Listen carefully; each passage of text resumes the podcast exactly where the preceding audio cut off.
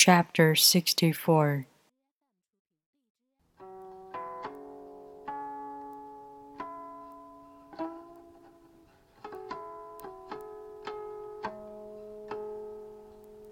What is rooted is easy to nourish. What is reasoned is easy to correct. What is brittle is easy to break. What is small is easy to scatter. Prevent trouble before it arises. Put things in order before they exist.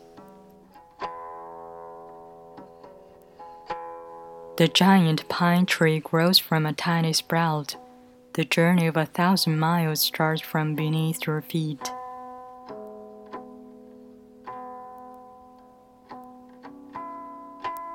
Rushing into action, you fail.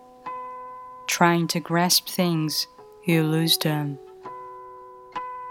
Forcing a project to completion, you ruin what was almost ripe.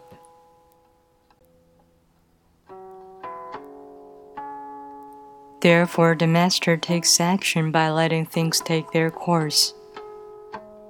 He remains as calm at the end as at the beginning.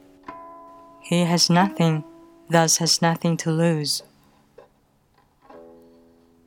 What he desires is non desire. What he learns is to unlearn. He simply reminds people who they have always been. He cares about nothing but the Tao Thus he can care for all things.